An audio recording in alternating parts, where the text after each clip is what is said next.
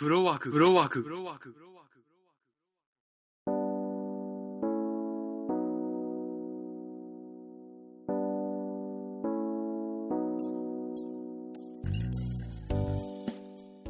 おはこんばんちは稲尾です。今年も、えー、この時期になりました。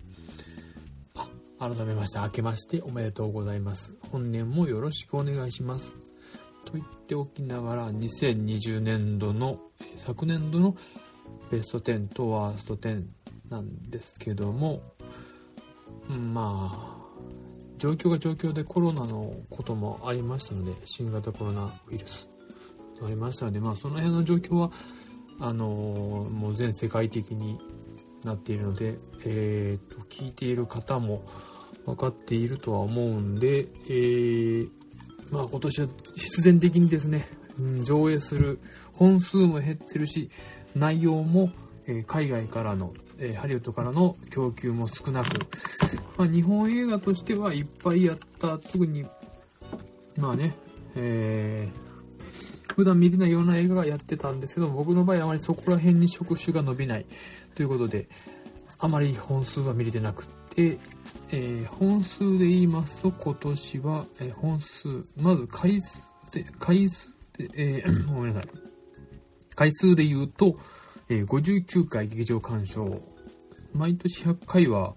超えていたんですけども今年に2020年度に関しては59回 になります。まあでも、そのうちまあ、8作品は2回目で、リバイバルでやったものもあったので、新作としては51作見たっていう感じ、まあ月に4本、約4本見たっていう感じの結果。まあでも、自粛中とかもね、なかなか動けなかったので、本数としてはやはり望めなかったなっていうのと、あとま見に行きたいのがあまりいなかった。まあご承知のように、007だとか、トップガン、ブラックウィドウといったハリウッドの、えービッグバジェットですね、対策が、こちらの方にどころかあちらでもやってないっていう状況なんで、しょうがないですけども、まあその中でも、こう見に行って面白かったなっていう、まあそういうのを上げていきたいんですけども、どうも今年に、こと今年に関しては、ベスト10で、ね、皆さん挙げられるっていう中で、まあ、毎年言うことなんですけども、ベスト10を、もう、上げることも嫌いだっていう方もいらっしゃるんですけども、僕もまあ、これは、ある種自分の自己表現、この作品の中で、この1年間の中でこれを見たっていうのが自己表現なのかなっていうのと、それをどう評価するかっていうのが自己表現だと思うので、あえてこの10本を上げるっていう遊びですよね、いわば。そういったことを、えー楽しめたらなっていうのもあってやってるので、続けと、例年はもうほんとね、10位とか9位とか結構悩むんですよね。その、10本だけ上げるっていう制限の中でやるので。まあ今年に関してはそういう意味では、10本上げるのが難しかったっていうのが現実的です。あとはですね、そう。で、ベスト3がもう逆に言うと早かった。早がりかったですね。ベスト3とベスト4かな。うん、あの、今年の2020年度の3本はこれだっていうのはすぐ決まって、順位もまあ、こうこうこうだなっていうので、4位もまあ、トータルこれだな。4位まではすごい簡単だって、あと5位から下は正直そんなに差はないっていうのと、これをまあ話しておきたいなっていう感じで、ベスト10は、ベスト10はなります。で、ワースト10もや毎日やってはいるんですけど、まあそんなに見てないっていうのもあって、うーん、あまり深く語ることもないっていうのが今年、結構その、期待外れっていう方の、えー評価したっていうのが多くて、嫌いっていうのは、まあ、3作品、それでも3作品。まあ、嫌いって言ってしまうと、今蓋もないのかなっていう気はするんですよね。まあ、そんなこんなで、今年に、まあ、2020年度に関しては、もう、そういう形の結果になりました。まあ、その中でか、えー、っとね、また、今から、えーそのベスト10について話していきたいなとは思ってます。うん。うん。あの、僕、毎年言うんですけども、まあ、友達に聞いてもらうっていうのが主体でやってるんで、まあ、編集とかしないです。基本的に。あの、フリーで喋ってるので、まとまりがないので、その辺、あの、情報だけが欲しい、例えば見どころだったりなんだかんだりするっていう、そういうことを望むんであれば僕のは聞きづらいと思うので、僕はもう 自分の感情と、あと自分の気に入ったところを喋ったりするだけの話なので、今年は去年よりは早く終わらせたいなっていうのがあるんですけど、うん、こんな感じで話していくので、まあ、その語り口がダメだったら多分ついてこれないと思うので、その辺はよろしくお願いします。はい。まあ多分、うん。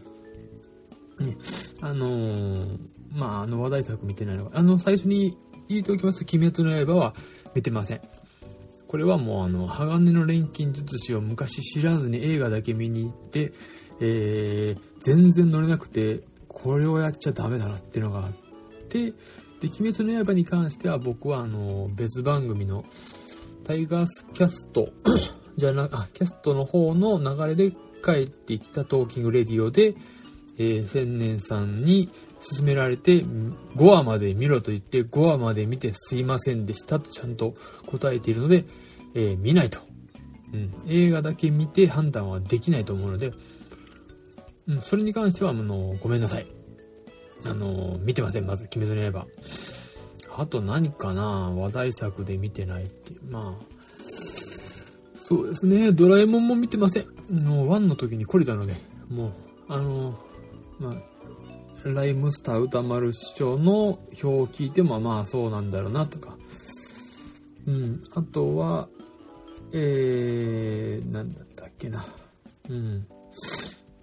まあまあ、話題作でも、ちょっと避けるのは避けます。はい。ということで、えーランキングの方に行きたいと思います。あ、僕の、あの、ランキング、これ今年はよ特にはっきりゆっくり喋ろうと思ってるので、もしこの、長いな、この間とか思ったら、あの、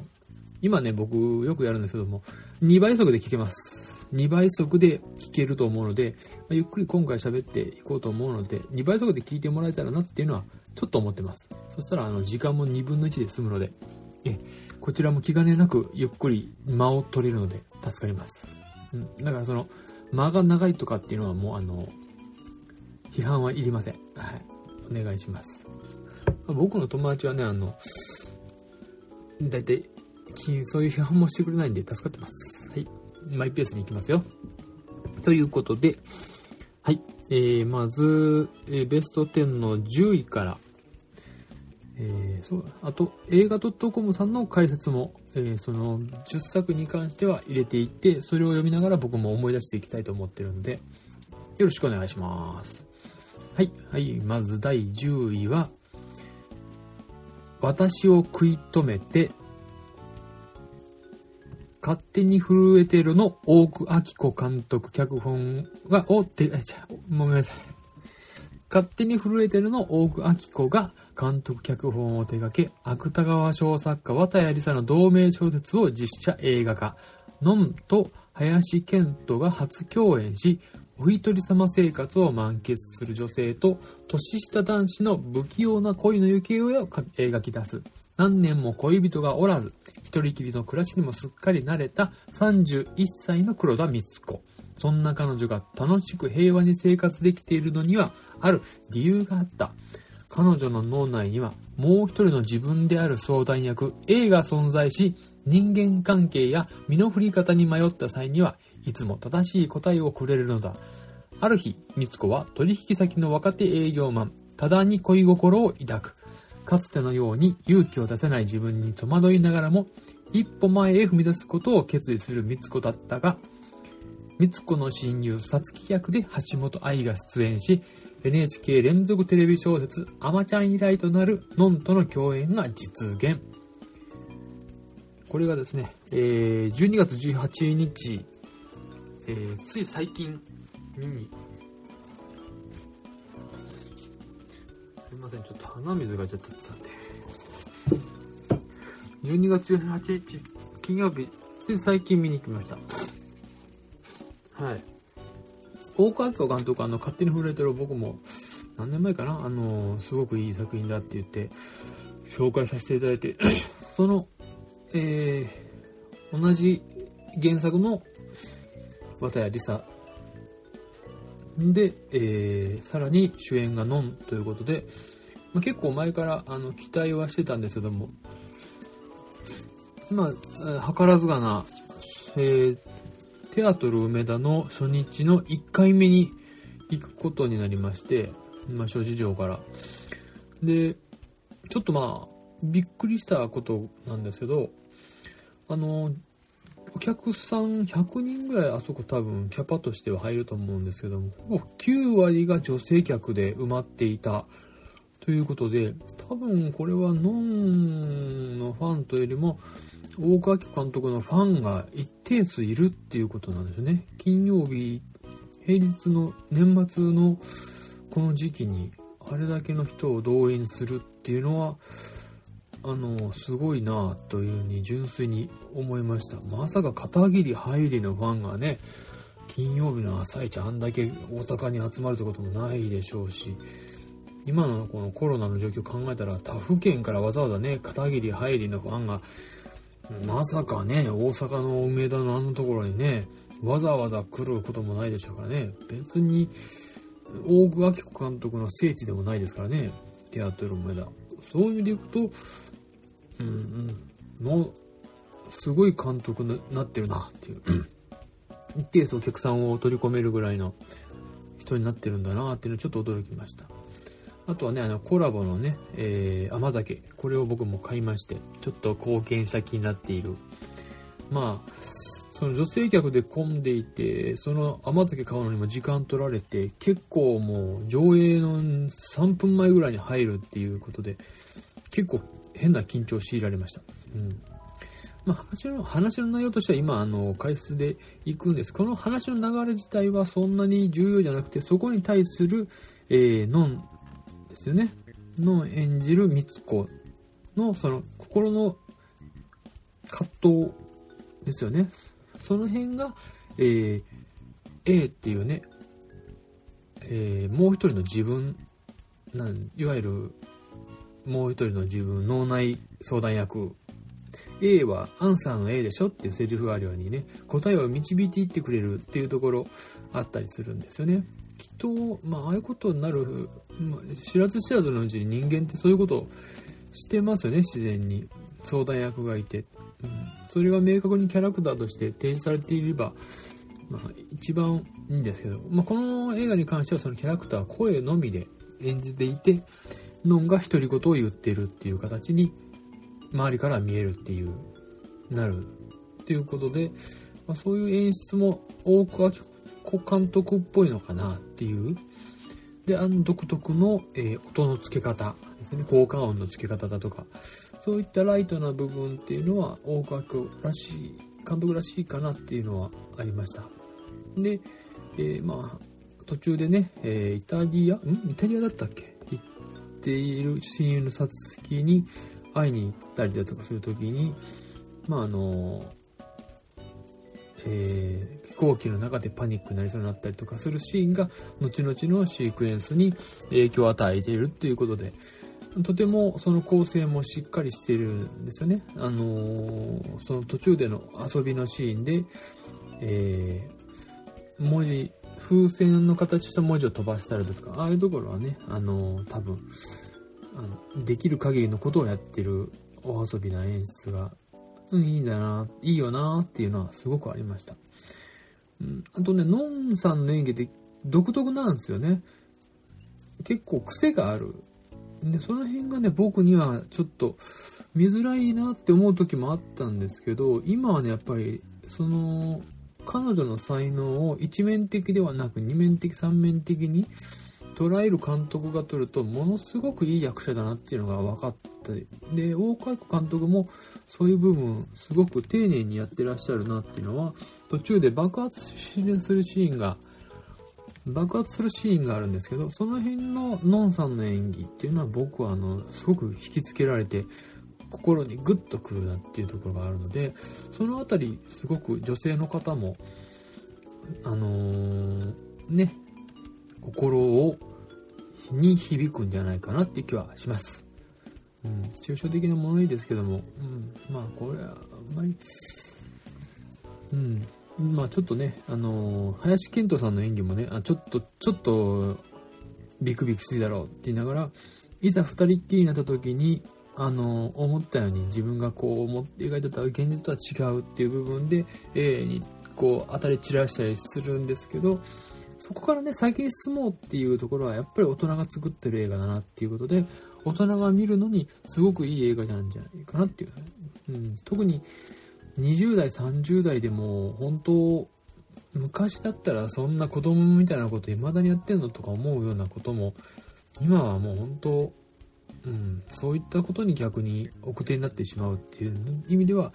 共感される作品なんじゃないかな。多分30年、40年前の時にはこういう映画って全く受け入れられなかっただろうし、需要もないと思われたと思うんですけど、その辺は今年、今、この10年認められてきた部分ではあるのかなっていう、勝手に震えてるに関しても、この映画に関しても、そういうのをポップに演出するっていう意味では、大倉監督は僕好きです。はい。えー、ではでは、次、ベスト9、えー、9位、きますね。ベスト9位は、罪の声。実際にあった昭和最大の未解決事件をモチーフに、過去の事件に翻弄される二人の男の姿を描き、第7回山田風太郎賞を受賞するなど高い評価を得た塩田武のミステリー小説罪の声を小栗旬と星野源の初共演で映画化。平成が終わろうとしている頃、新聞記者の阿久津英氏は昭和最大の未解決事件を追う特別企画班に選ばれ、30年以上前の事件の真相を求めて、残された証拠をもとに取材を重ねる日々を送っていた。その事件では犯行グループが脅迫テープに3人の子供の声を使用しており、阿久津はそのことがどうしても気になっていた。一方、京都でテーラーを営む曽根俊也は、トシヤかな？は、父の遺品の中にカセットテープを見つける。なんとなく気になりテープを再生してみると、幼い頃の自分の声が聞こえてくる。そしてその声は30年以上前に複数の企業を脅迫して日本中を震撼させた昭和最大の未解決事件で、未解決、未解決事件だよね。で、犯行グループが使用した脅迫テープの声と同じものだった。新聞記者の阿久津をおぐり、もう一人の主人公となる曽根を星野が演じる。監督はキリンの翼劇場版新参者、映画ビリギャルの土井博康。脚本はドラマ、逃げるは恥だが役に立つ、アンナチュラルなどで知られる乃木明子。はい、乃木明子監、あ、脚本。僕はあの、重版出体が好きです。えー、逃げ恥は見たことがないですね。この映画11月1日なので、まあ、コロナ、まあ、自粛明けてのだいぶ経ってから落ち着き始めた頃、で、この頃は鬼滅の刃がもう確か上映されてたと思うんですね。で、僕が罪の声見に行ってたんですけども、もう鬼滅の刃ファンで、えー、11月1日日曜日の僕は朝8時ぐらいに行った8時半ぐらいに東宝シネマズのナンバーに行ってたんですけども、人がすごくて、この状況下で、まあ、マスクはしてるけども、やっぱりすごい神経になりますよね。神経質になります。劇場の方もだいぶ苦労されたんじゃないかなっていうぐらいの人の入りが鬼滅の刃の影響であって、まあ、罪の声の、えー、劇場、これはもう初週だったかな、この時は。1月の10日の時には、えー、えー、10月、11月1日か。だから初、初週ですね。上映されてすぐ見に行って、お客様も、うん、200人ぐらい入るとかな、そこは。100人超え、140人ぐらいだと思うんですけど、ナンバー。ナンバーなので、まあ入ってる方なんじゃないかな、朝一だけど。で、まあ、客層は僕より上ですよね。45歳以上がほとんど。で、えー、見ていると特に思うのは、あの、やっぱり食いつき方が違うんじゃないかなっていう。まあ、昭和最大の未解決事件のモチーフ、これはもうグリコ森永事件。1984年だったね、確かね。うん。その年に起こった事件で、うーん、まあ、僕自身10歳 ?19 19歳 ?9 歳かな？僕はもう強烈に覚えてるのは僕が好きだったアニメが、小学校4年生の時の見てたアニメがあって、それがこの特番が突然入ってきて見れなかったっていうのはね、すっごい覚えてるんですね。うん。まあ、すごい子供らしい理由だと思うんですけども、それぐらいあったし、で、グリコ森永の、あのー、お菓子の中に、生産カリ？ー生産カリーだったよね、確か。そういう単語を覚えたのもあの時が初めてだったと思うし、うーん、とにかく、今まで、その、そういう事件がなかったっていう、いわゆる劇場型の、えー、事件の、えー、走りみたいな、日本では走りみたいな感じ。この後多分三浦友和とかがあるんじゃないですかね。うんマスコミを、まえー、マスマスコミを利用したというか、マスコミが利用されたというか、そういう風な劇場型犯罪の走りだったと思うんです。で、それを幼少期から体験していた同じような年代が まあ、小栗旬と星野源っていう、まあ、それだけで結構、こちら側としては、あのー、見るのに、興味を惹かれる要素はもう、ものすごい大きかったですよね。なおかつ、その、うん、描かれる内容はグリコ森永とは言わないんですけども、明らかにそれをモチーフにして、もうバンバンバンバンこう頭の中に入りやすい、その設定が。で、あのー、きっちりね、整理整頓されて、えー、話の段階も踏んで、142分っていう風に2時間22分。ちょっと長いんですけど、その事件のあらまし、内容、またその、えー、当時あった状況を整理しながら、えー、面白く話にしているので、まあ、ものの、その話のオチというところでは、そんなにめちゃくちゃすごいところでもないとは思うんだけど、まあ時代を表してるし、もしあの時に同じように生きた、これ3人っていうところがキーポイントなんでしょうね。同じような、えー、今日、うん、その時に、えー、3人、もしこの3人でなかったらどうだったのかっていう、同じ時代にいた、もしかしたら隣の、その、僕の隣に住んでた子供だったかもしれない。特に大阪なのでね。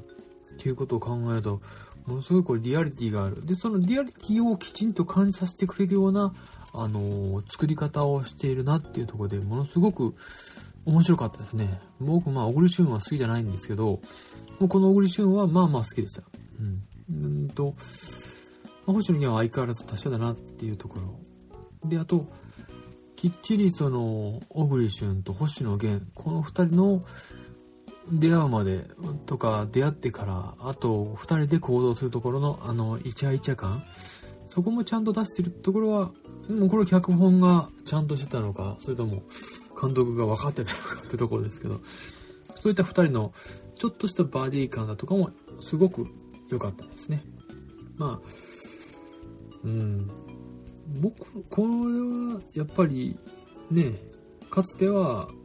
あの、浅間山荘事件だったりとかして、そういうことがあった時代を描いたものがいっぱいある中で、その後の時代を描いた作品、どうしてもバブル前っていうところがあまり日本で描けてないのかなっていうね、気はするんですよね。そういう意味では、この事件ってすごい象徴的な事件で、3億円事件だとかよく、うん、語られるんですけど、ここの辺は結構モチーフとされるものがなかったっていうところで、ちょっといいいいところついてきたなっていうのと、あとはこの小説、これはよくプチカシマさんが東京ポット許可許可局でも言ってたり、他の番組でも言ってたりしてたんですけど、この罪の声っていう作品を書いた塩田武さんは、神戸新聞の記者で、で、この案自体はだいぶ昔からあっったのだけど、それを書くための、えー、準備段階が時間を取られたんですよね。で、それをやっている間に同じような発想をされてる人に書かれるんじゃないかっていうふうにビクビクしながら書いたっていう作品だっていうのはよく言ってたので、そういう意味でも、まあ、本を読んでみたいって 気持ちがあるったうちに、まあ、映像、映像化されて見たっていう感じですかね。もう読んでないですね。うん、読んでは見たいなって気はします。はい。これでも本当関西に住んでた、特に幼少期このグリコ森永事件にすごいこう興味がかれたというか、あった方は絶対に見てほしい作品ですね。はい。うん。もうテレビで見るにもうってつけじゃないかなって気はします。うん。はい。えー、では、これがベスト、次はベスト8ですね。はい。ベスト8は、テネット、ダークナイト3部作やインセプション、インターステラーなど数々の話題作を送り出してきた鬼才、クリストファー・ノーラン監督によるオリジナル脚本のアクションサスペンス超大作。現在から未来に進む時間のルールから脱出するというミッションを課せられた主人公が、第三次世界大戦に伴う人類滅亡の危機に立ち向かう姿を描く。主演は名優デンゼル・ワシントンの息子で、スパイク・リー監督がアカデミー脚色賞を受賞したブラック・クランズマンで映画初主演を務めたジョン・デビッド・ワシントン。共演はロバート・パティンソン、エリザベス・デビッキ、アーロン・テイラー・ジョンソンのほか、ダンケルクに続いてノーラン作品に参加となったケネス・ブラナー、そしてノーラン作品に欠かせないマイケル・ケインら、撮影のホイテバイン、ホイテバン・ホイテマ、美術のネイサン・クローリーなど、スタッフも過去にノーラン作品に参加してきた実力派が集い、音楽はブラックパンサーでアカデミー賞を受賞したルドビク・ゴランソンがノーラン作品に初参加。まあ、クリストファー・ノーラン、もちょっと映画好きな人ならみんな知ってるし、ダークナイトならもう話題作ということで、このテネットに関しては、このコロナ禍にあって、えー、いち早く、えー上映をしようと決めた作品の一つですよね。僕が見に行ったのも9月19日だったんです。上映自体も9月18日。もう本当、えー、映画館が自粛自粛で、それこそ横の席には座らせないソーシャルディスタンスのスタイルを、えー、取ってなんとか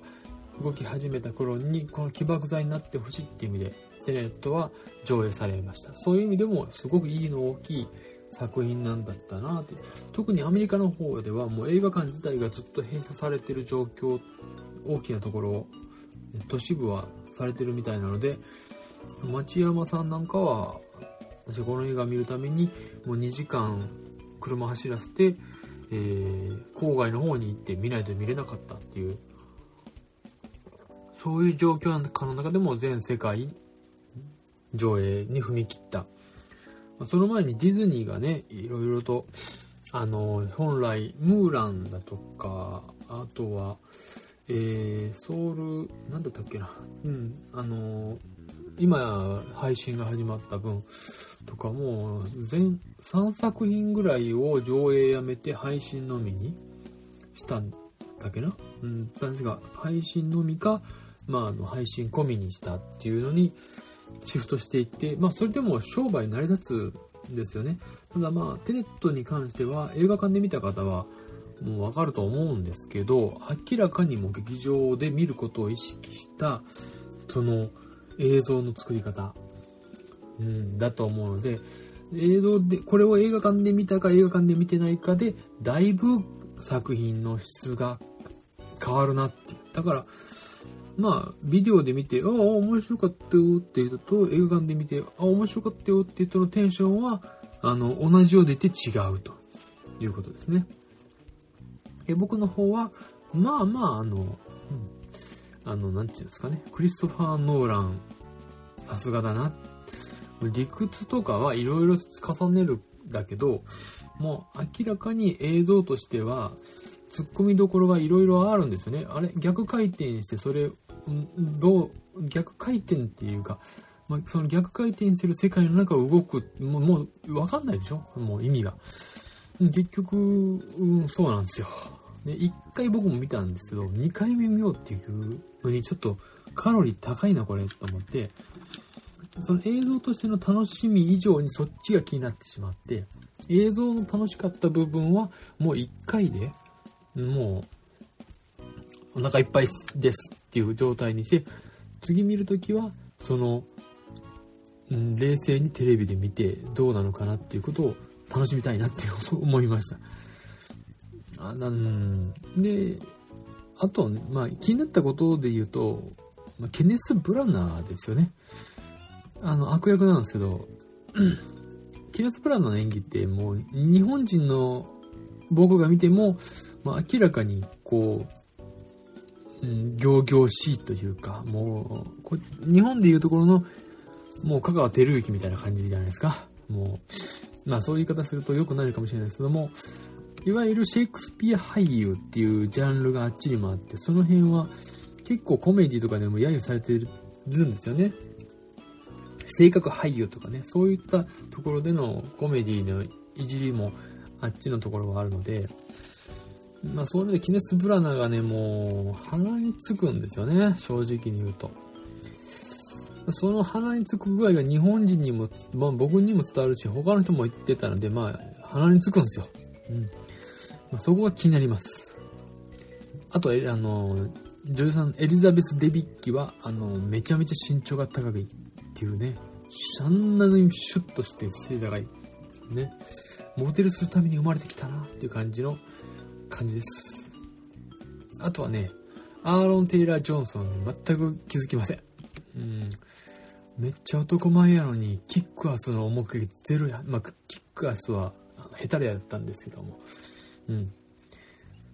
ほんとね、びっくりするぐらいの、えー、アーロン・テイラー・ジョンソンは、えー、は気づきません。で、よくわかんないですね。もうほんとね、話ね、これを話し出したら多分他の方の解説聞いてもらった方がいいと思うんですよ。僕も、もう、わかんない、忘れましたね、ほとんど。うん。ただ、エリゾーとしてこういう映像すごかったよねとか、今の時代にね、飛行機バンバンぶっ壊すような映像を生で撮ったっていうだけでも、うん、それを大画面で見てね、わははってこうね、ニヤニヤしながら見えるっていう状態。まあ、ノーランに感謝ですね。ノーラン、クリスマ・ノーランはこういう映像を撮りたいっていうのは明確にあったと思うので、まあ、それに立ち会えたっていうことがもうこの映画に関しては、うん、OK だと僕は思いました。はい。えー、テネット、ベスト、えー、8位ですね。はい